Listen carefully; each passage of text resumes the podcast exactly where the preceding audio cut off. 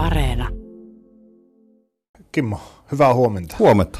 Miten paljon tuo moottoriveneily niin innostaa tällä hetkellä ihmisiä? Kyllä se tuntuu innostavan valtavasti. Että viime kesän kokemusten perusteella, mitä kuultiin, että veneitä on myyty paljon. Ehkä tämän pandemian takia samalla lailla kuin kesämökkeily on laajentunut, niin myöskin moottoriveneily on on tota kiinnostuksen kohteena aika, aika vahvasti. Vaikka tietysti sanotaanko, että olosuhteet ainakin polttoaineen hinnan puolesta. No nimenomaan, se on sitten tämä toinen pointti, mikä tuli ihan tässä kevään kynnyksellä, niin, niin tota varmaan laittaa ehkä mm. toisella lailla harkintaa. Mutta. No hei, tuossa toukokuussa, toukokuun lopussa, ei itse asiassa pitkäkään aika sitten, sitten kun alkaa oikein miettiä, tuntuu pitkä, pidemmältä, pidemmältä ajalta, niin Siis tämmöinen aloitteleville moottoriveneille tarkoitettu koulutustapahtuma. Nimenomaan. Jyväskylän veneseura pidä saaristo siistinä. Minkälaista tarpeesta tämä syntyy? Tämä?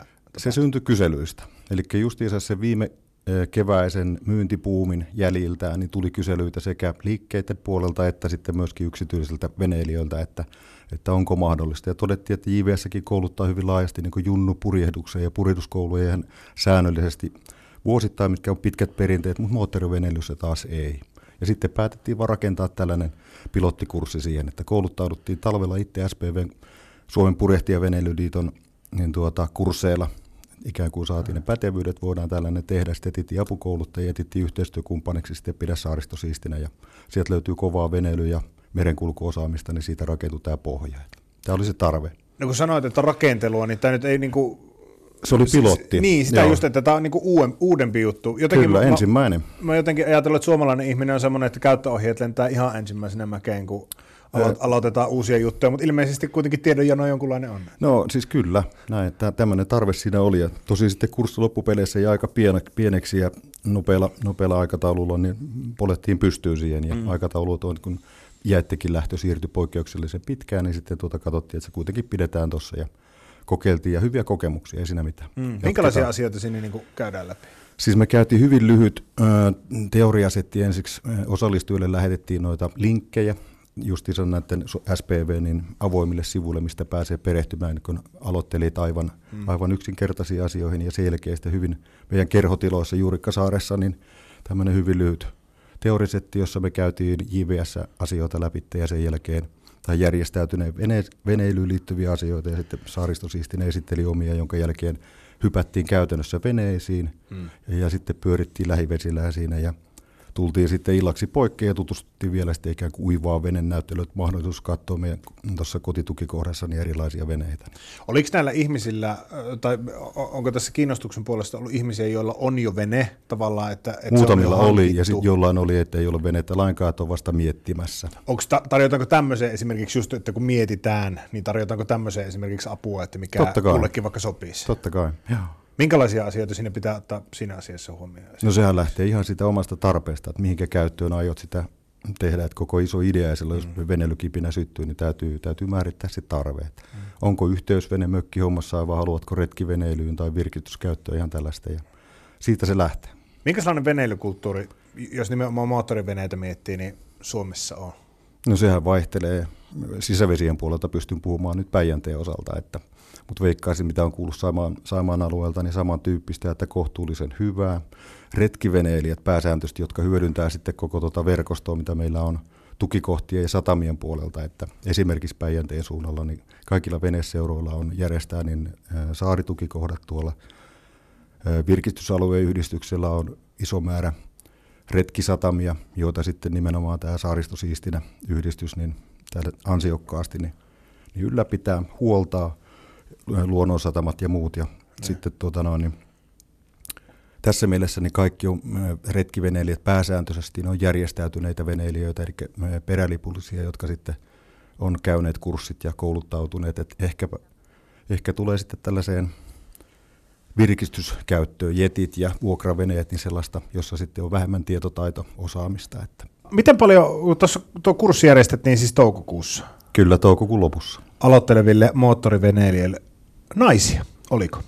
Öö, kurssille ilmoittautui yksi kappaletta naisia, okay. mutta ei tullut mukaan. Silloin oli koronatapausta ja muuten, muutamat joutuvat perumaan. Tiedätkö muuten, että olisiko, onko niin kuin, kun sanoit boomista puhuit, niin, niin, niin onko myös niin kuin naisia öö, ollut, tai kuinka paljon niin kuin, En tiedä, mä puhun puumista sen niiden, niin. tota, että moottoriveneitä on ostettu paljon. Niin, tietää joo, sitä, totta, sitä kautta, että meille vaan kerrottu määrää ja tällaista. Ja sitten taas purjevenepuolella esimerkiksi viime viikon kurssilla ne oli paljon naisia. Okei, se, se vetää. Kyllä, ainakin siellä oli. O, o, onko tiedossa näissä esimerkiksi, että onko jotain erilaisia syitä, syitä esimerkiksi sen välillä, että onko mies tai nainen? Ei, ei ole kyllä tiedossa. No hei, tota, miten sanotaan niin moottoriveneilypiirit?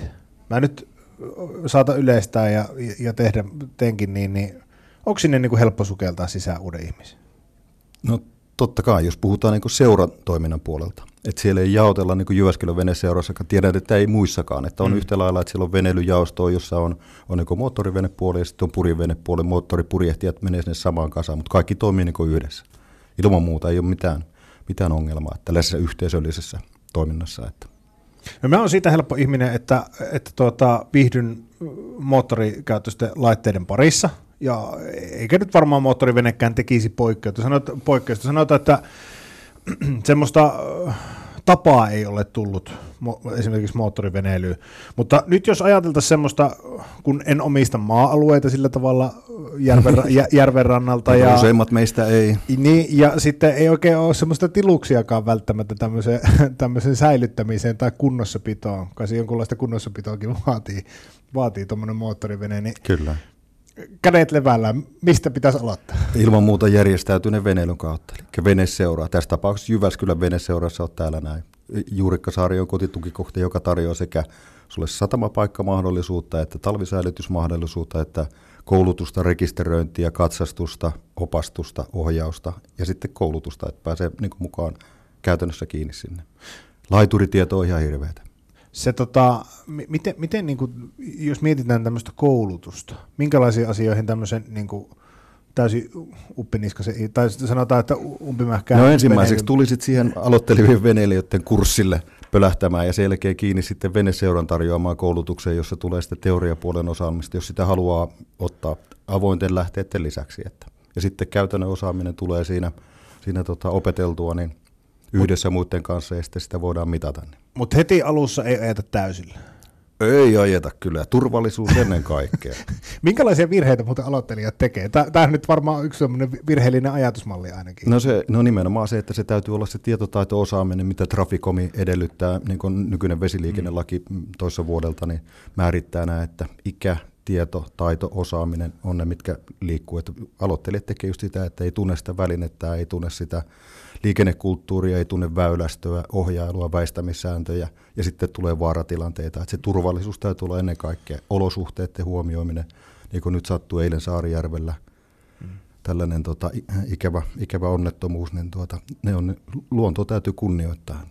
Miten tota, nyt ainakin jonkun verran erilaisissa yhteisöissä on ollut tekemisissä ja kuunnellut neuvoja vanhemmilta, vaikka niin kuin rakennusvinkkejä ja kaikkea, no niin. ka- kaikkea tämmöistä, niin, niin, niin sitten kun jossain kohtaa on oppinut myös, että ne ei aina ihan ole oikeinkaan ne, mitä nämä konkarit opettaa, niin on, onko tämmöisiä asioita veneilyssä, mitä esimerkiksi niin kuin sanotaan kokeneempi kaarti opettaa väärin? En, en, en kyllä usko, enkä ole tavannut. On, on monta tapaa harrastaa. Mutta on, se on kuitenkin niin, että sanotaan, että, että pystytäänkö sanomaan, että jos on kokenut veneilijä, niin se kokenut veneilijä pääosin ainakin niin kuin on myös aika niin kuin harjaantunut siinä, miten siellä käyttäydyt. Ehdottomasti. Ja vielä jos sä oot niin kuin perälipullinen seuran kautta, niin tietää, että on kouluttautunut. Ja silloin kun sä oot kouluttautunut, niin se osaaminen on aina parempaa ja silloin se ohjaaminen myöskin on, on niin varmempaa, että nyt voi luottaa. Onko pystyykö sitä yhtään niin niputtaa, että ketkä ne on sitten, ketkä, kun on pakkohan siellä nyt olla jotkut, jotka käyttäytyy huonosti.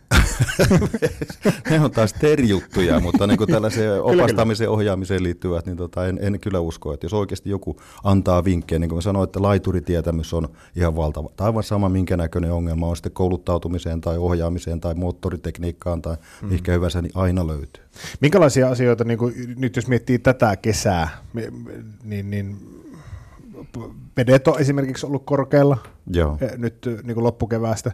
Niin minkälaisia asioita niin kuin tällä hetkellä edessä on? Minkä, minkä suhteen kannattaisi niin kuin nyt olla jotenkin erityisen tarkka? Ei muuta kuin ruveta nauttimaan kesästä. Et ei se vaikuta siihen, vedenkorkeus heittelee aina Päijänteelläkin niin kohtuullisen paljon ja sitten taas merikarttoja ja muuten ne noi, tota, syvyystiedot ja alituskorkeudet muut johtajien siltojen puolelta, niin ne on sellaiseen niin keskimääräiseen tai maksimaaliseen, että aina on mahdollisuus se, mikä sieltä löytyy, että ei, ei niin niiden puolesta ole mitään. Että ainoastaan valmistautuu nättiin kesään ja, ja sitten olosuhteet huomioiden niin turvallista veneilyä. Mm.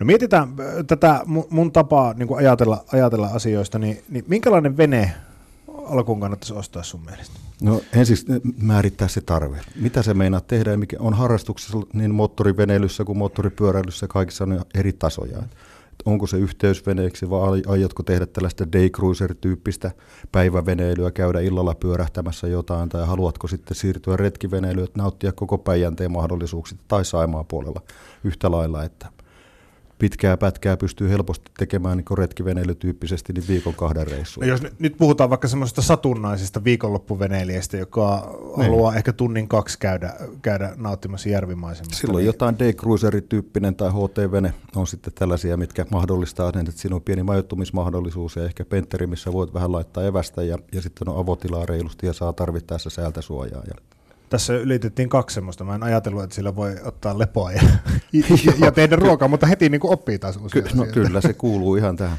Mutta käydäänkö tämmöisiä asioita läpi, että minkälaisia mahdollisuuksia on veneillä? Totta kai, ja sen takia niin kuin sanoit sen kurssille, mikä pidettiin tuossa, kun istuttiin äsken, että lopuksi käytiin tutustumassa erityyppisiin veneisiin siinä meidän kotitukikohdassa. Osallistujille oli mahdollisuus käydä katsoa ihan erinäköisiä härpäkkeitä ja nähdä sitten suoraan, että mitä tämä minkäkin näköinen mahdollistaa. Onko siellä samanlaisia ilmeitä kuin mulla äsken? Kun on, näin se kannattaa tehdäkin, että mennä tutustumaan just silleen, että ei osta sikasäkissä, vaan katsoa erinäköisiä ja päästä vielä kurkkimaan sisältä ja jos on mahdollista, niin myöskin runkoa ulkoa. Että tietysti liikkeessä niin mm. myyjät on ammattitaitoisia osaavia, pystyy kertoa sekä uusista että käytetyistä veneistä ja näyttää sitten näkee suoraan siellä, että mikä on. Minkälaisilla veneillä suomalainen veneille? Onko niin hyvä kuntoisia tai Pystyykö sitä jotenkin niputtaa? Ei pysty. Lajista laitaa, että vaikea yleistää, että on valtavasti ihan uusia, uusia ja isojakin, ja sitten on taas niin käytettyjen veneiden kirjo on, on hyvä, mutta tota, yleisesti, että jos on katsastettu vene, niin tietää, että niin seuroissakin katastetaan vuosittain, niin silloin on niin veneet turvallisia, että veneilyturvallisia.